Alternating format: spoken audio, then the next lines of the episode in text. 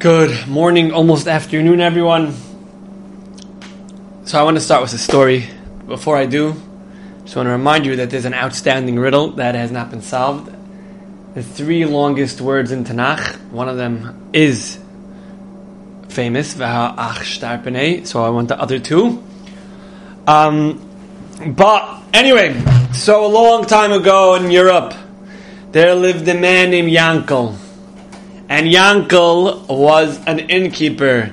And guess who owned his inn? Yes, it was a poritz. A mean poritz who had an affinity for dancing. So you may have heard this story. So just listen to it, enjoy it, or as I tell children when they listen to stories, if you notice anything different about the way I told it, so you make note of it. Anyway, so this man Yankel got in, and the deal was that as long as he pays the innkeeper a hundred, uh, let's call it rubles, at the end of the year, everything's good. Otherwise, it wasn't going to be good. And to make a hundred ruble in that part of Europe was very, very difficult, and he needed money to support his family also. He barely made ends meet, but you most of the time, every year, he would scramble together the, the money to pay the rent, and all will be good. However, one year was a really bad, horrible, hard year with lots and lots of snow and very little travelers. And at the end of the year, Yankel did not have all 100 ruble. He only had 98 and he tremblingly, yes, yes, two rubles, two rubles. But this pirate was, he made other pirates look like, like, like, like friendly puppy dogs compared to his ruthlessness. And Yankel tremblingly came to the poritz' mansion, and he said, "Please, he came, begged on his knees, poritz. I've been your loyal." um, tenant for years and years. I've always been paying on time, and this year it's such a bad winter. All I have is 98 ruble. Please take it. I'll pay you back. I'll pay you more than back in in a month. And the poritz, who apparently was in some sort of good mood that day, stroked his little teeny goatee, his evil black goatee, twirled his little mustache, and he said, "You know what, Yankel? I'm in a good mood today." So if you had for me 10 ruble by the end of the next month, which was a major increase in his rent, I'll let you off. Otherwise, to the dungeon, and you know what else. Now, you know what else meant the poritz had this very um, strange, cruel habit that he, if someone couldn't pay his rent, he would lock him in his dungeon. For two weeks, he's out barely with barely any food. At the end of the two weeks, he would take out the weak, starving individual, dress him in a bear costume, and have a dance competition. Yes, not much has changed in the 21st century. A dance competition. That's what it was between the poritz and the usually poor Jewish starving um, tenant. And Yankel knew what it meant, and Yankel uh, worked his hardest, but the year wasn't much better, and it was coming close to the time, and he knew the day was going to come. He was going to be thrown into the dungeon. He better better off showing up than not showing up. And all he had at the end of that time was a few ruble. He went to the Rebbe, to the Shpolier Zaide, and he said, Rebbe, what am I going to do? I'm going to be thrown in the dungeon tomorrow. I don't have enough money to pay for my rent. The part is going to, is going to, who knows what. And the Shpolier Zaide said, don't worry, trust in Hashem, it will all be good. So Yankel went with a heavy heart, but struggling to trust and know that everything will be good. He comes to the poritz and he puts on the few coins that he had made, and the pirate says, "We had a deal, so now," said to his guards, "Take him away." And they took Yankel away, and they moved aside the grate in the yard, of the courtyard of the poritz' palace, which was the dungeon, and they pushed Yankel into the pit, closed the gate and locked, grate and locked it. And that's how Yankel sat for the next two weeks. In the rain, in the snow, or whatever else was going on around with a few crusts of bread and a little bit of water. And he davened to Hashem and he waited and he waited. and He didn't know what would be. He didn't know what would be. And he was trying so hard to hold on to his hope. But as the time got longer and longer, closer and closer to the day of the of the dance competition. By the way, if he lost the competition, he was thrown right back into the dungeon and left there to rot. Um, he didn't know what would be, and then two nights before the competition, he heard deep in the middle of the night a strange creaking noise. He hoped it, he didn't know what it was, and then he heard a, soft, soft, soft thunk. He didn't know what it would be. But we'll tell you from the outset what was going on. Mysteriously, a bottle appeared near the two guards. Now, at first, the guards didn't notice it because the person had left it there so quietly, but eventually they noticed the bottle and they wondered, who left this bottle here? And what do you do when you find a bottle sitting around when you're bored guarding some miserable prisoner in a, in a pit and it's cold outside? You drink. And those guards drank and drank and drank until they were no longer in the world of the conscious. They were deep, deep, deep asleep. And still, remained quiet for the next hour, just the snoring of the guards. And then, in the deepest, darkest of night, a wagon pulled up. And a man got out, took the keys from the guards, unlocked the pit, opened it up, took Yankel out, switched clothes with him, and lowered himself into the pit and he ordered his driver to lock the prison afterwards and hook it back up to the guard, and that was it. Now, to the poritz, every Jew looked the same, so that's why this would work. Guy was wearing the rags of Yankel, so this this would work with a lot of siyata d'shmaya. And day and a half later, Poritz is so excited because he loved to show off how well he danced, and he called in his best friend, who only his best friends because the Poritz gave them wine and, and sometimes food, but really they hated him also because he was mean and very haughty. And they gathered for the show. And the prisoner was dragged out wearing a heavy beer costume he hasn't eaten in weeks. And the poritz are sitting there, all geschmack.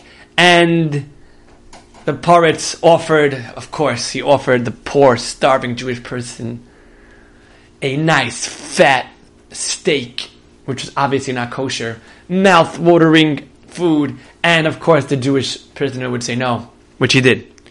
And the Pharaoh said, okay, fine. So now we're ready to begin our dance. And his band struck up a slow, metal, metally,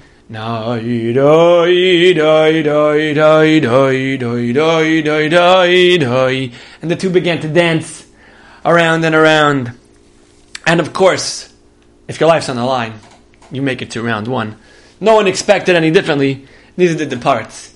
And he confidently finished the first 10 minute round of dancing, and the music picked up a little bit. And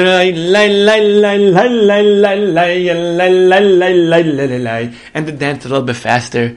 And the poritz was impressed because it looked like that this dancing beer was holding his own. He loved the challenge. He knew that there's no way that this guy's going to make it to the end. The poritz was the best dancer in the land. Who could compete? And they went on to round three with the faster music. And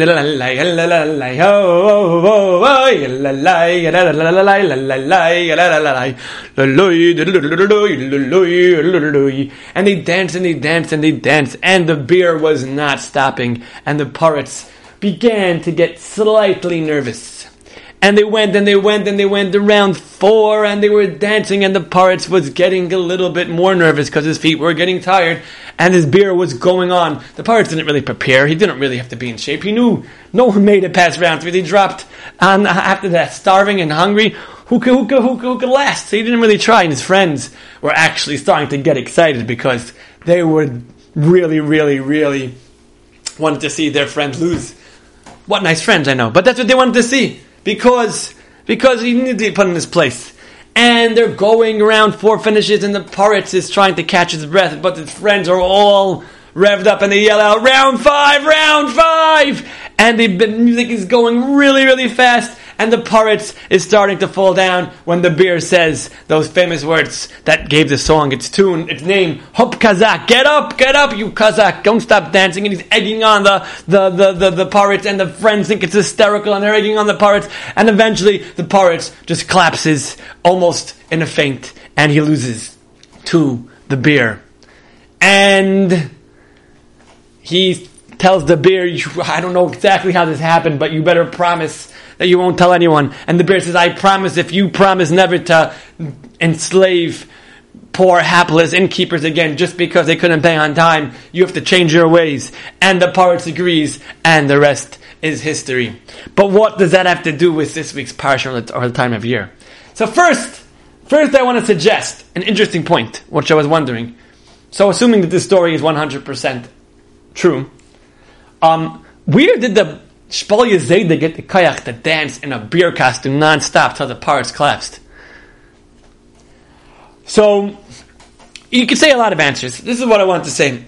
Coming off of the last podcast about the, the Simchas Torah, when a Yid, there's two different types of dancing, right? There's a type of dancing that you get tired out, and the type of dancing you don't. We mentioned that story in Germany by the, by the Baba Rebbe the Shpolier Zaide knew he was doing a tremendous mitzvah, and it wasn't necessarily even that he knew he had to save his life and he was putting his energy and he was going to pass out. More like he was, was doing a mitzvah, and the koyach of the mitzvah of Pidyon Shvuyim gave him that fire to just. It.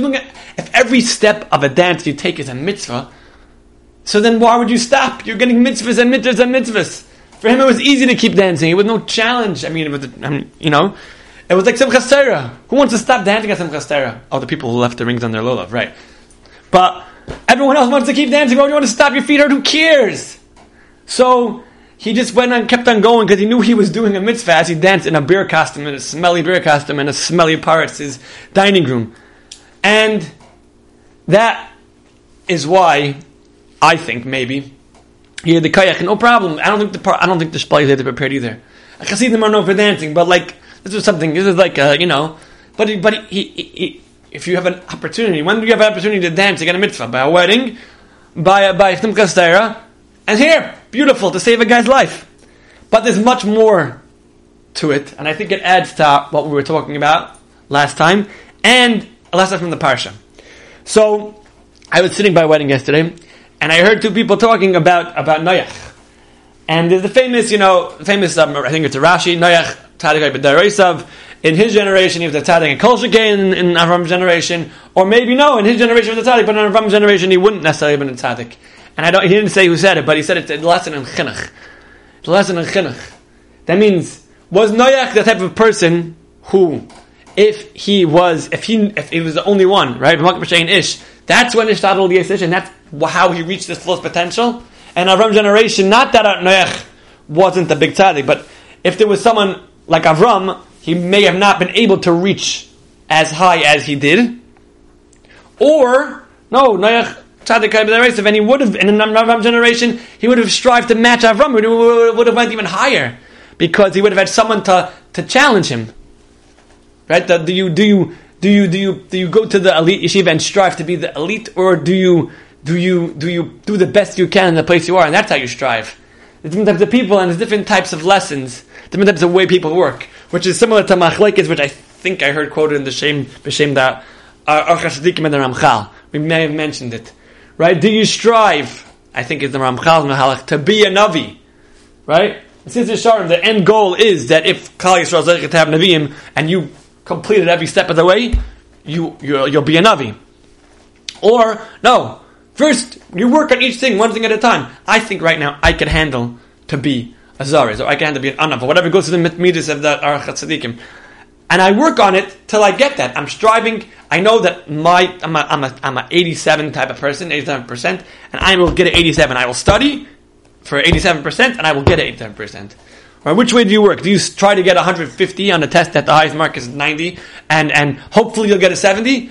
Or, or, or, or do you do you do you work straight towards your ultimate what you feel your ultimate self is, and you could do it independently, right?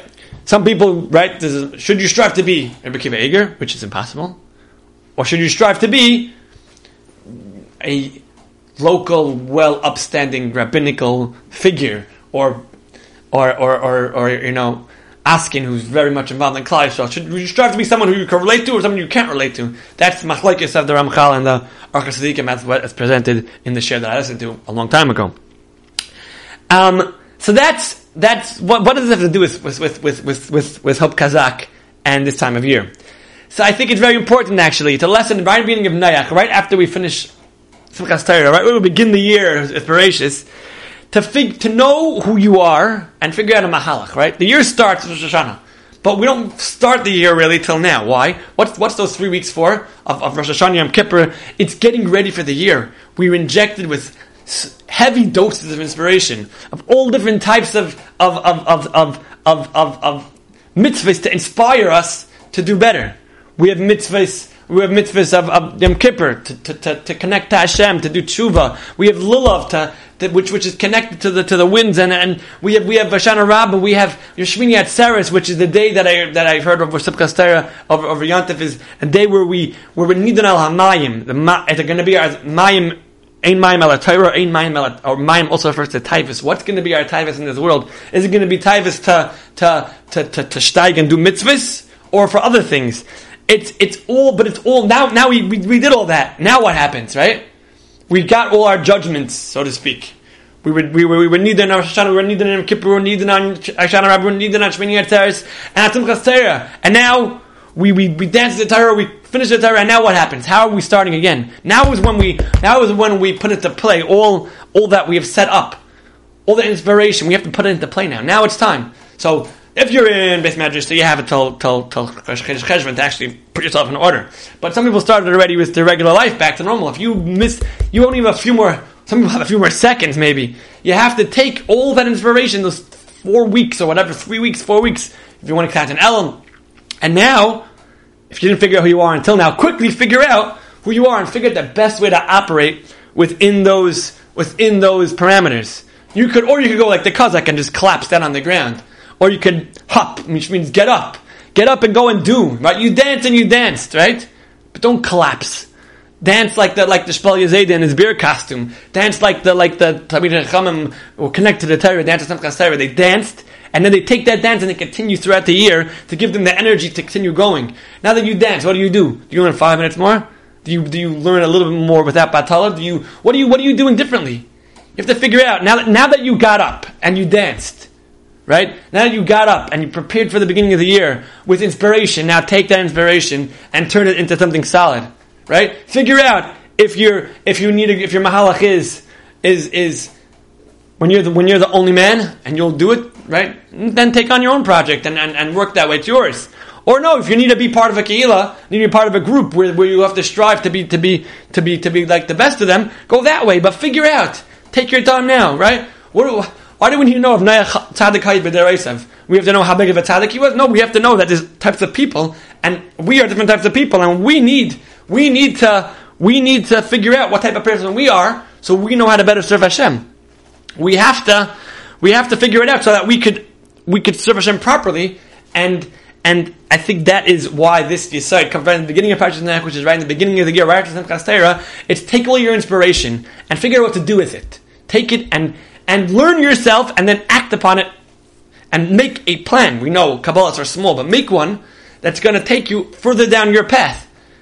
And with that, you'll be zeicha to also be a tzaddik in your generation, and maybe down in history as one of the biggest tzaddikim. You never know. Atzlacha Rabbah, and have a good week.